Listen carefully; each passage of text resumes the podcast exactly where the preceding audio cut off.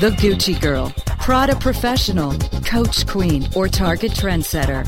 No matter how you describe her, she's the most powerful consumer in the country. Webmasterradio.fm presents Purse Strings. Join marketing to women expert Maria Reitan, president at Lola Red, as she chats with those in the know so that your business can grow. Now, please welcome our host of Purse Strings, Maria Reitan. Good afternoon. Welcome to Purse Strings. I'm Maria Reitan. Thanks so much for joining me today. You can catch Purse Strings right here every Tuesday at 3 o'clock Eastern Time. Each and every week you'll learn you and your company can corner the market on the most powerful consumer in the country, the 51% of us who control more than 80% of all the spending, the woman. Well, first up, uh, a little article I saw on Media Post Engage Affluent by Frank Rulio. He's the manager of CorpCom at Conversation LLC. And his article was on marketers having to adjust to the changing shopping habits of the affluent. Now, we know that affluent shoppers can be a huge indicator of what's going to happen with the other marketplace. Uh, Unity Marketing's luxury um, consumption index is what Frank is talking about um, in his article. And we've had Pam Danziger on from Unity Marketing in the past, so you're familiar with her. She's saying that consumer confidence dropped sharply in 2014. Now, it's been interesting. Consumer confidence has been on the down low for quite some time. We saw some inklings of that um, itching up over recent months, but apparently overall, so far, it's down. Um, according to Frank, it's at its lowest level since 2008, which is pretty interesting. And instead of pursuing material possessions, apparently the top 20% of income earners are putting most of their financial gains toward savings and investing. Now, we saw a lot of this in 2006, 7, 8, 9, 10, uh, and of course, you know, being affluent, that's what you do to become more affluent, right? You save and you invest. Well, apparently what's happening is shopping is becoming more of an afterthought. Um, it's really, you're not going to find these folks in the mall on a Friday. Uh, if they're going to go at retail or they're going to go online to shop, they're doing it because they have a specific purpose. Um, that, that's across the board, whether you're affluent or non-affluent. Um, getting consumers to notice your brand on the store shelf is less likely in 2014, according to Frank Rulio. Um, and you really have to work harder as a company to make sure your brand is popping off that shelf. A lot of it, in fact, has to do with the conversation you have with your target demographic in advance of them ever going into retail. And now more than ever, we have the ability to connect with the consumer on a one-to-one basis. So that's going to be hugely important as consumer confidence continues to drop. Uh, another tip, according to Frank, is you need to have good presentation. A good presentation has a lot to do uh, with people taking your brand for real. It also equals um, uh, good reputation. A lot of this comes in the form of attentive and helpful customer service, uh, having a reliable product, all of these um, are going to be worth paying more for. A lot of this is steered by word of mouth and reputation, um, even more so than, say, uh, uh, according to Frank. Experience is still important. Um, according to him and the uh, and Pam Danziger at, at Unity Marketing Luxury Consumption Index, affluent consumers are still spending on experiences, and apparently fine dining and and travel were both up in the first quarter of 2014. And um, as luxury brands continue to gain an edge, creating a memorable brand experience is a good bet, according to Frank. So something to keep in mind, especially if your target is that affluent consumer.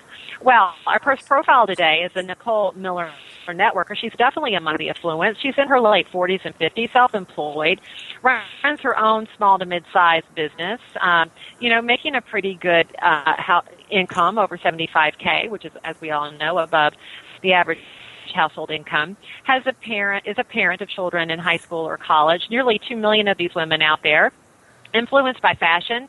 Fashion magazines help determine the clothes they buy. They want to keep up with the latest fashions. They like to stand out in the crowd.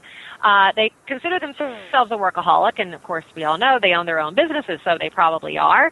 They want to get to the top of their career and they consider themselves to be highly ambitious and motivated. They do, however, like to live in the moment, take advantage of everything that life has to offer, and they do look at work as a career, not just a job. They value quality items, so they are willing to pay more for quality goods, and they're open to trying new things. Um, they will go out of their way to find new stores, to shop new venues, to switch things up, although they do like their brands. And when we talk about brands, uh, where are they shopping? Well, they do a lot of shopping at Williams Sonoma. Bloomingdale's and Nordstrom's, they're all really popular when it comes to vehicles. It's Volvo and Lexus. Um, and even Lincoln and Cadillac are on that list. Designers, um, Chanel is a big one, and Calvin Klein also top that list. So if you're going to interact with her, uh, you can do so through a lot of earned media. Um, food and uh, house and garden entrepreneur, Better Homes and Garden, uh, Martha Stewart, Arc Digest um, are all very popular ones. Even people is among that. They're on cable, watching HGTV, HBO, uh, CNN, Food Network, TLC were also are also big with this uh, particular woman, and they're big eBayers. Um, I think everyone's into eBay these days. eBay, and then they're booking uh, a lot of travel because these women do travel, so Travelocity is also popping for this particular woman. Well, my guest today, I'm really excited to have them on. Uh, over the years, and they are now sharing their experiences and approach uh, with other businesses as consultants, authors, speakers, and workshop leaders. I'm talking about Michael Houlihan and Bonnie Harvey. Uh, they are the founders of, drumroll please, you know them, you love them, yes, Barefoot Wines. And uh, they've co-authored the New York Best Time uh, best-selling business book called The Barefoot Spirit: How Hardship, Hustle, and Heart Built America's Number One Wine Brand. And if you haven't um, had the wine, well, I don't know what rock you've been under because they've they've had great success since they started their their brand back in their laundry room in 1986. Imagine that. No money, no wine industry experience, and yet they managed to build this blockbuster wine brand. How did they do it? Well, a lot of, in large part, they pioneered what they called the worthy cause marketing plan and performance-based compensation. A lot of it's in their book, and they're here today to talk about their book as well as the other things that they're doing around the Barefoot Spirit, which also chronicles the history and lessons learned building that popular barefoot wine brand. They're busy co-authoring weekly uh, no nonsense business blogs, and we're going to tell you more about that in just, just a minute. So stick around. It's going to be a very uh, fast paced and informative half hour. Michael and Bonnie will be with us after the break. Purse Strings. We'll be right back after word from our advertisers. Hey, this is Danny Sullivan to talk to you about Bruce Clay Incorporated. They've made Inc. magazine's list of growing private businesses and have exhibited and sponsored at my conferences since the very beginning. You've seen their search engine relationship chart or you've read their SEO code of ethics, so you know they're SEO experts. But did you know they can help you with PPC, web analytics, web design, marketing strategy, promotion, and branding? Yep, get everything you need for success in the online marketplace. You can check it out from the professionals at Bruce Clay Incorporated. For over 10 years with offices worldwide, they've got the answers you need. Check them out today at bruceclay.com. You rely on your website to promote your business, and while you're busy doing what you love, you need a site that can keep up. GoDaddy Web Hosting is built from the ground up for lightning speed, reliability, and rock solid performance. It includes over 150 free apps like WordPress and Drupal to build and manage your site. And with 99.9% uptime and industry leading load times, you never have to worry if your site is up and running. Visit GoDaddy.com and enter code HOSTFM to get web hosting for $1 a month, plus a free domain. Some limitations apply. See website for details. Oh, yeah. My day is done. Time for happy hour. You're already done for the day? Yeah, because I use certifiedknowledge.org. Their PPC tools literally save me hours every day. How do you keep on top of all of Google's new features? Easy. With Certified Knowledge, their interactive learning modules keep me up to date. And if there's something I don't know, I can watch their video lessons without having to hunt around the Google Help files. Great. I'm ready to expand my knowledge. Hi, I'm Brad Geddes. I'm the only leader officially supported by Google to teach the advanced track of the AdWords Seminars for Success. I personally recommend CertifiedKnowledge.org as your one-stop shop for all your PPC needs. Learn, optimize, connect. Be smart. Go to CertifiedKnowledge.org now. Bubble Fast burst onto the e-commerce scene as a family-owned shipping supply provider back in 1999. The product line has grown, but Mark and Robin still own and operate BubbleFast as a family business. Being sellers themselves has taught them what online sellers need to safely and affordably deliver their products to their customers. BubbleFast is proud to be an active member of the community of online sellers. Mark and Robin sponsor seller meetup groups, share shipping tips and tricks through social media, and always love talking to customers and helping solve shipping challenges. Check out the website at bubblefast.com. Sign up for the Bubble Briefs newsletter to join the Bubble Fast family. Use promo code WMR to get a 5% discount or call Mark and Robin at 877 599 7447. Happy shipping from Mark and Robin at Bubble Fast. Purse Strings is back with the inside track on today's women. Once again, here's Maria Reitan. Welcome back to Purse Strings. Joining me today is Michael Houlihan and Bonnie Harvey. They are the founders of Barefoot Wines. I'm sure you've heard of it. And they've also co-authored the New York Times best-selling business book, The Barefoot Spirit, How Hardship, Hustle, and Heart Built America's Number One Wine Brand. How did they do it? With no money and no wine experience. Well, it's all in their book, and they're here today to talk about some of the things that they learned and pass it along to you. Welcome to the show. Thank you, Maria. We're happy to be here. Well, I'm thrilled to have you both on before we get into the nitty gritties for everyone who may not have heard of Barefoot Wines, and I don't know why anyone hasn't. Talk a little bit about Barefoot Wines and um, and really, you know, how you started it, and uh, really what prompted you to do it with no money and no wine experience. Well, I think our mission statement says a lot. It was best wine at the best price. And that certainly got a lot of attention. And uh, we went after a different market. We actually went after a female market, 37 year old with two and a half kids, you know, a professional, basically moms, uh, who were looking for Tuesday night wine. They wanted wine that was dependable, you know, everyday wine that, uh, that they, they could depend on the consistency and the flavor profile. So it was a little bit different than the vintage wine business. As a matter of fact, it was non vintage blends. And uh, we even had a female winemaker who made the wines for us so that they would live up to those expectations. But when we got started, we didn't know anything about the wine business. We didn't have any money. Um, and so we had to ask a lot of questions. So what the way that we got started was uh, Bonnie had a client who was uh, owed a lot of money by a winery that uh, had just uh, declared bankruptcy and I had to go negotiate a settlement. And the only thing I could get from this bankrupt winery was wine and bottling services. Well, that's great, but it's not money. So we had to take that, you know, to the supermarkets and say, okay, what shape and size and flavors, you know, do you want this product in so we can convert the wine into money to pay the debt?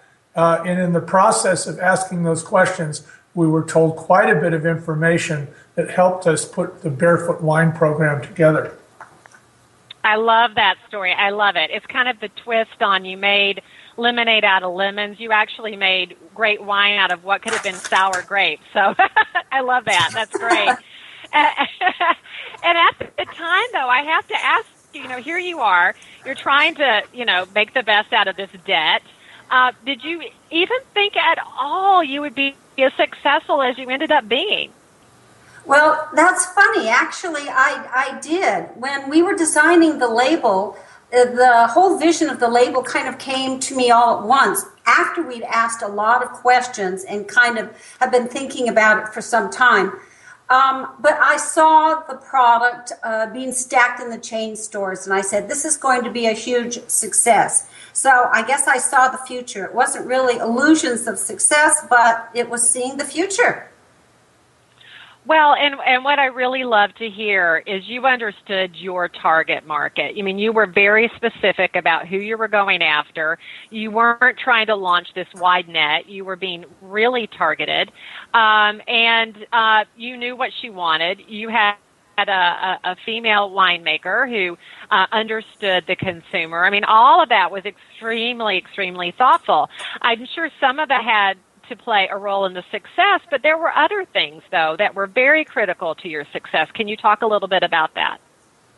Well, we used guiding principles for success, is what we are calling it now. We've actually put down these guiding principles that we used. And the overriding principle that allowed us to succeed was the golden rule. We put ourselves in the other guy's shoes. Everyone that we dealt with, if we were buying from them or selling to them, if we were hiring them, if it was a distributor, a retailer, a wholesaler, if it was the general public that was buying our product, we always did our best to put ourselves in the other guy's shoes, see what it was that they needed, and respect their desires and their needs and their form of communication so we could work with them in the most efficient manner. Well, and it sounds like you you that benefited you definitely in the short term and the long term, creating those partnerships that were built on trust and mutual respect. But then, how do you build a brand? You know, how do you raise awareness of a brand new brand with a target, as, as you said, that that wanted Tuesday night wine, and I love that. They weren't your traditional wine connoisseur. So, talk a little bit about driving that awareness. Well, it was it was tough. You know, a lot of people think that uh, brand success is a result of marketing, you know, a cute label, a great slogan, a great price, and a great product. But that's not it at all. It's, it's really about understanding and managing the distribution system. Because for us, in order to just get into the marketplace was tough with, with such limited amount of shelf space and such a massive number of brands. So how did our brand get in? So one of the things we did was we asked the supermarket buyers where there was an opening, where there was a slot, where there was a place where something needed to be that did not exist. And they told us, they said, you know, wine, uh, you could probably uh, gain access to the market with a 1.5 liter bottle. Now that's the big magnum. It's not the 750 that we think about as the standard wine bottle size. This is twice the size. So that was an interesting insight, and that helped us. So we started off with Cabernet Sauvignon and Sauvignon Blanc in this large size, and that's all we had. And I guess that's one of the lessons that we learned and that we tell other people is, you know, before you finish designing your product, before you finish designing your label or your package, go talk to the distribution system and see what they want and see what is what they'll allow and in that process, you go back to the drawing boards and you design it for them. And that gets you in. After you've been there a while, then you can have the luxury to expand into other flavors, other sizes, other packages. But to get in is really a, a lucky break. Well, and you clearly spent a lot of time building those relationships and listening and then refining your product for that distribution system uh, and innovating, you know, in the ways that you did, especially when it comes to who you were trying to really position the product to. And clearly that's, that's some of how you grew. But you also made some other innovations and you also founded some, discovered some new territory. Talk a little bit about that if you would. About the new territory, well, the new territory was uh, beer drinkers. We brought people in by being friendly, by having a name they could pronounce and a logo they would remember. We were uh, very accessible, we were friendly, and we got the attention of people that weren't wine drinkers, and those were the beer drinkers. And also, the package was really designed for the female shopper. Uh, the women control the spending. When the man says, What's for dinner, honey? What he's saying is you take the money, you make all the plans for the meals, you go to the grocery store, and in 20 minutes you buy a week's worth of groceries and you come back, come here, and cook. So when she's at the store, she's buying staples for the week. One of the staples she's buying is wine. Barefoot was reliable, it was consistent flavor, it was a good price, and so it became one of her staples. And that was a new territory that wasn't thought of in the wine industry at the time, was personal house wine. Mm-hmm. Well, and converting beer drinkers is very interesting because I would think there would be two different palates, but she, but this may have been the first time, to your point, that she was ever faced with an option to beer uh, and an option that she would choose because, as you said, she was the main person going out and purchasing these things for for the family. Absolutely. The other thing that we did to expand our market was we looked at our customer and said, you know, she's more than just a buyer of a mercantile product. She's more than just a wine consumer. She's a member of a neighborhood that has interests and is concerned about things like clean water and uh, parks for the kids after school, a new library, uh, you name it. But she has causes that she's interested in.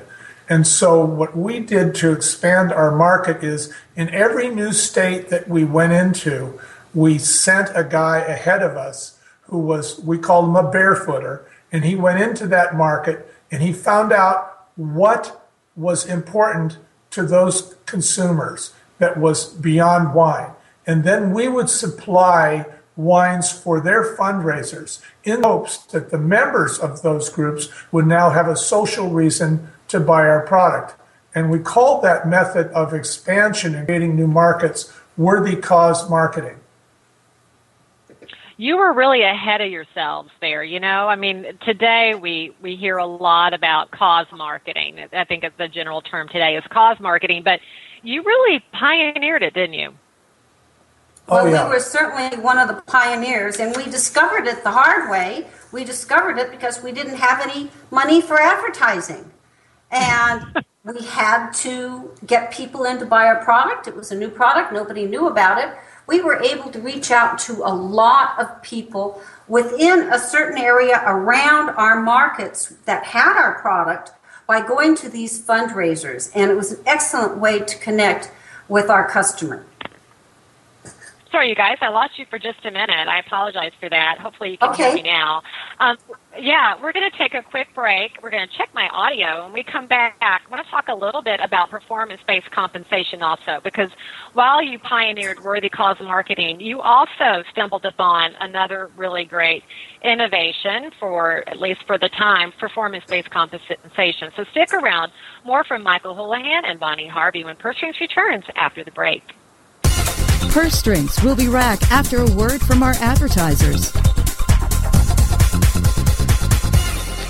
While some affiliate networks can give you offers, Affiliate Offers Network gives you offers that pay big. Why do affiliates work with Affiliate Offers Network? How about because they work with powerhouse CPAs like affiliate.com? How about that affiliates get paid every Monday to kick off their work week? Plus, learn how their green bucket system can turn your email, display ad, social, video, or mobile impression into profitable income. Get connected today with Affiliate Offers Network. Call 312 560 0170 875 or visit affiliateoffersnetwork.com. When you started your business, you first listened to your professors. Now that your business is growing and gaining ground, you only seek out professionals. PPC Professionals, an industry leader for highly optimized search marketing campaigns with over 30 years of combined management experience. Our professional approach to every campaign helps you find every avenue of revenue so that you can not only stay ahead of your competitors, but get a return on your investment and increase your bottom line. PPC Professionals, personal, professional, PPC services. PPCprofessionals.com. Johnson, what's this mantis I keep hearing about? Do we need to call an exterminator? No, sir. Moby Mantis is our new SMS marketing tool. SM what? SMS, text messaging. Moby Mantis lets us communicate directly with our customers in real time. We can send promos, coupons. It even lets our customers market for us by sharing offers with their friends online. It's been great for business. Hmm, sounds expensive. Actually, I signed us up for an extended free trial. It hasn't cost us a dime. Good work, Johnson. I guess the only thing we'll be exterminating is the competition. To get your free extended trial of Moby Mantis, text radio to 21691. That's radio to 21691 for Moby Mantis. Before you painstakingly create another label or drag yourself to the post office, set a course to ShipStation, your key to e-commerce shipping nirvana. Save time by easily importing orders from wherever you sell, like Amazon, eBay, and over 40 others. Save money with discounted USPS rates and a free USPS account. Automate manual tasks through bulk label and invoice printing, custom shipping rules, and much more.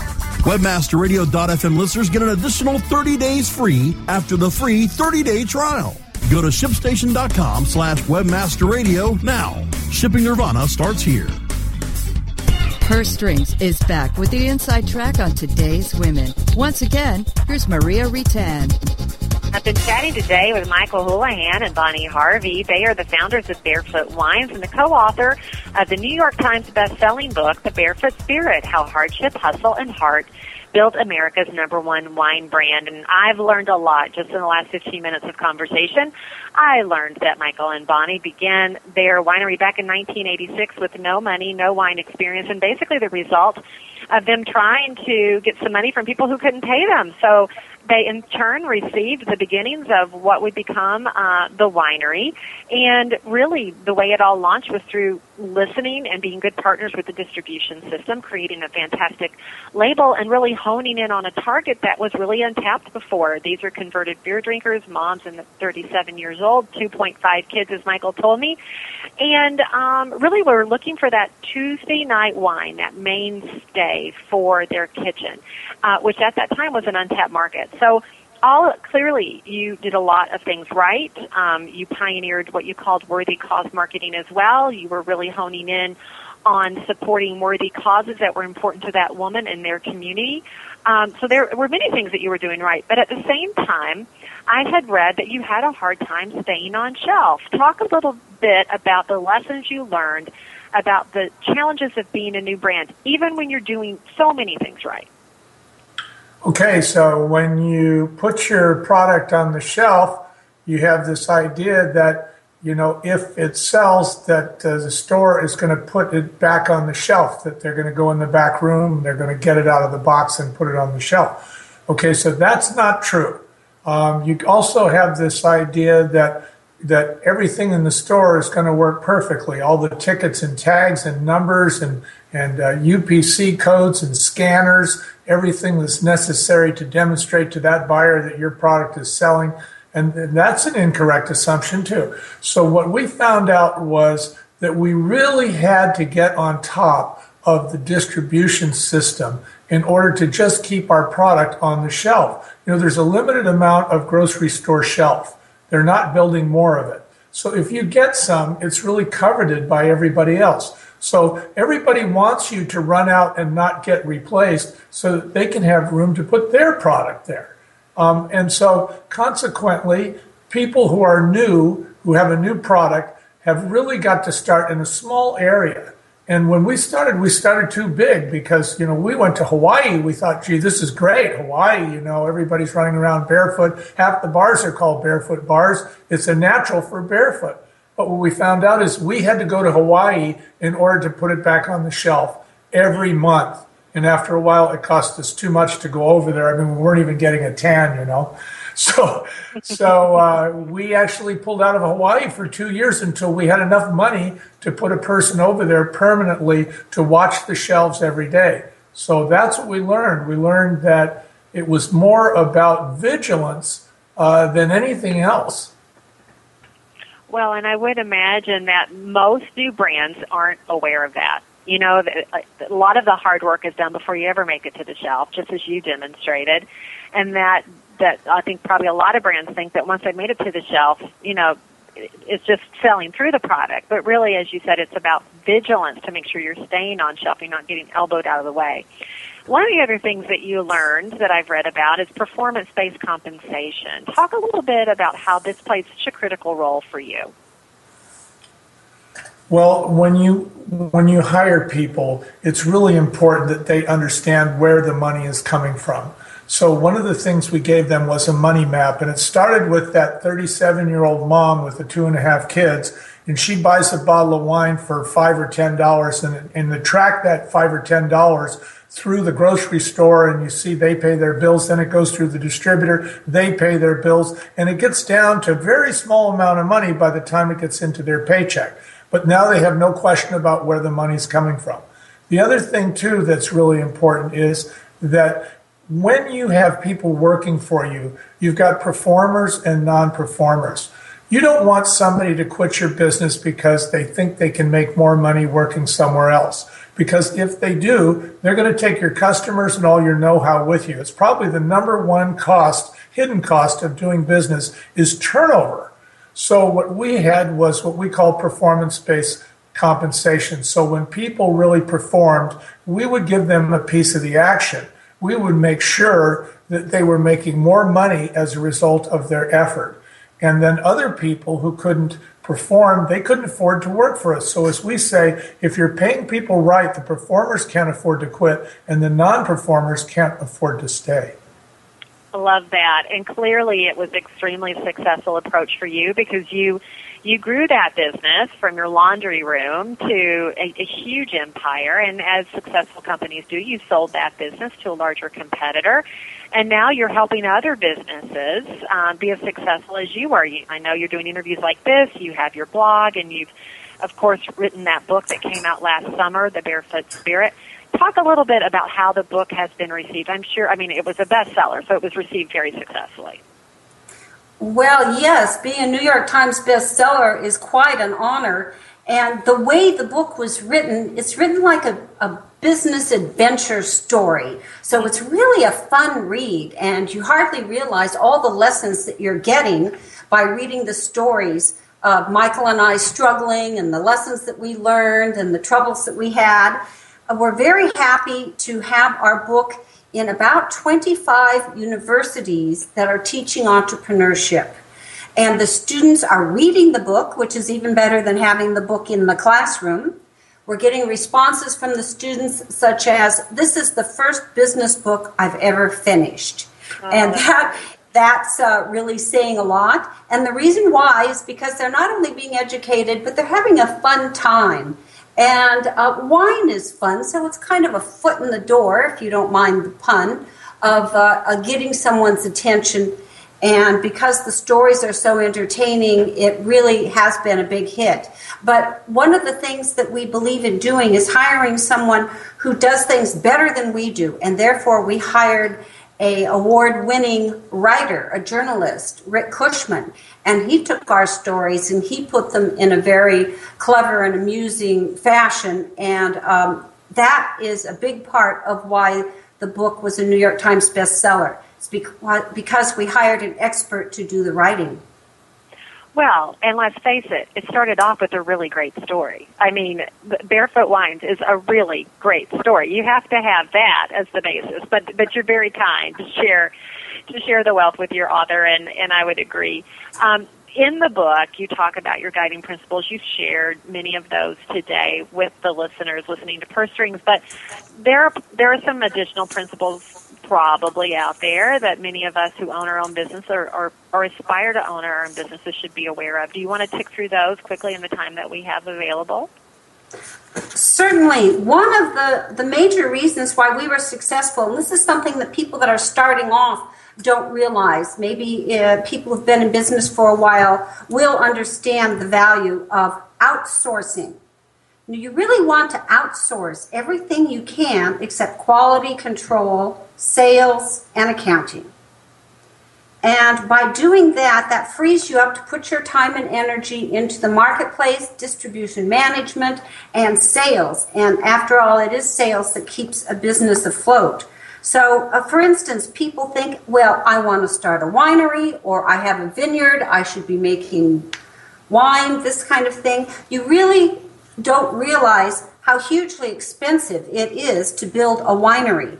We never had a winery. There were plenty of wineries out there that were not at their full capacity, and we were able to help them, and they were able to help us by working together, by our outsourcing. The same with vineyards. We never owned a vineyard. There was plenty of vineyards out there that had excess wine and grapes, and they wanted to sell those products and we wanted to buy them. So this worked out very well for us. And in most companies, I think you'll find that there's a lot of things that you can outsource. So you're not putting out that capital, particularly in the beginning of starting a business, that's really unnecessary. What you want to do is make sales. Well, and I think a, uh, a lot of people go into business thinking that they they're good at one thing, right? They're good, or they may be good at a number of things, and they want to do all of those things. But to your point, sometimes it's smarter to let other people do those, so you can focus on the most critical parts of the business. And I know a lot of these great insights are what you you speak a lot about. That's what uh, I know. You're going to universities teaching entrepreneurship. Your book, as you said, is in the hands of a lot of MBA programs. Um, and you're really free with your insights, and I'm sure many people are extremely grateful for that. Along with the brands that you work with, I'm sure. Can you share an example before we wrap of a brand that's followed your principles and achieved success, even if it hasn't been success at the level of Barefoot Wines, because of course that's extreme success. But any any example of kind of a brand that's taken to heart some of the things that you've shared? Yeah, there, there's a brand that we like. Uh, it's one of our clients. Uh, the name is Vino Pro, V I N O P R O, Vino Pro.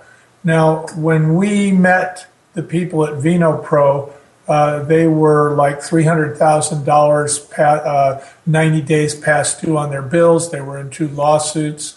Uh, they had a revolving door uh, for employees. They had lots of problems.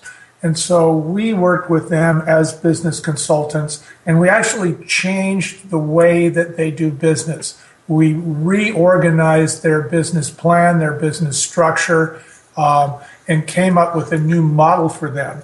And instead of doing business like they were doing it, which was buying wine, getting on the phone, calling people up, selling them wine, going to the wineries, making the purchase, delivering it to them, collecting the money, going back and doing all this. We said, hey, wait a minute. What you guys are really good at here is, is telephone sales. So why don't you concentrate on that and provide an outsource of telephone sales for wineries, for their wine clubs? And all the services and product they needed, they would outsource. So these guys want and, and pay their people on the basis of production. So today they are the number one outbound outsourced call center for the wine business, and they're number 238 on the Inc. 500 list.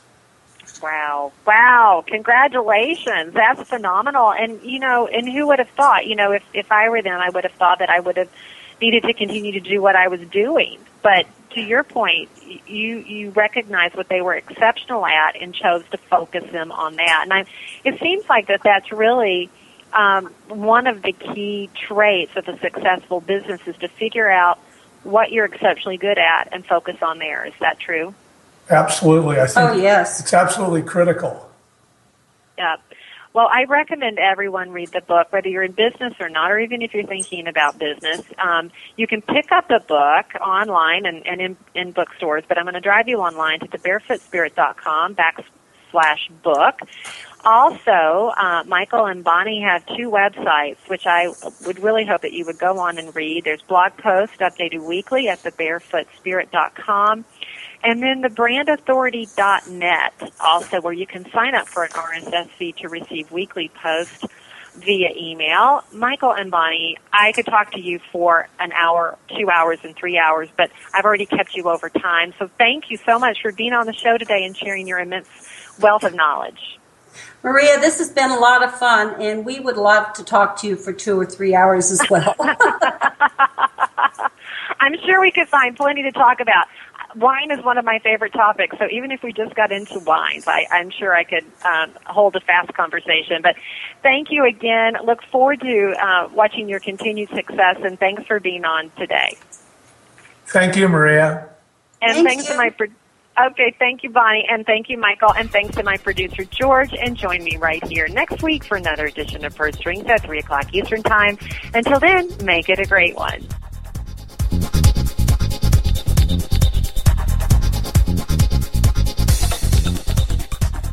This has been a presentation of WebmasterRadio.fm, the world's largest business to business radio and podcast network. We welcome you to sample past episodes of this program as well as our complete library of programs on demand or on the air via our 24 7 live audio stream at www.webmasterradio.fm. The opinions expressed on this program are those of the guests and hosts and do not necessarily reflect those of webmasterradio.fm's management or sponsors. Any rebroadcast or redistribution without authorized consent of webmasterradio.fm is prohibited.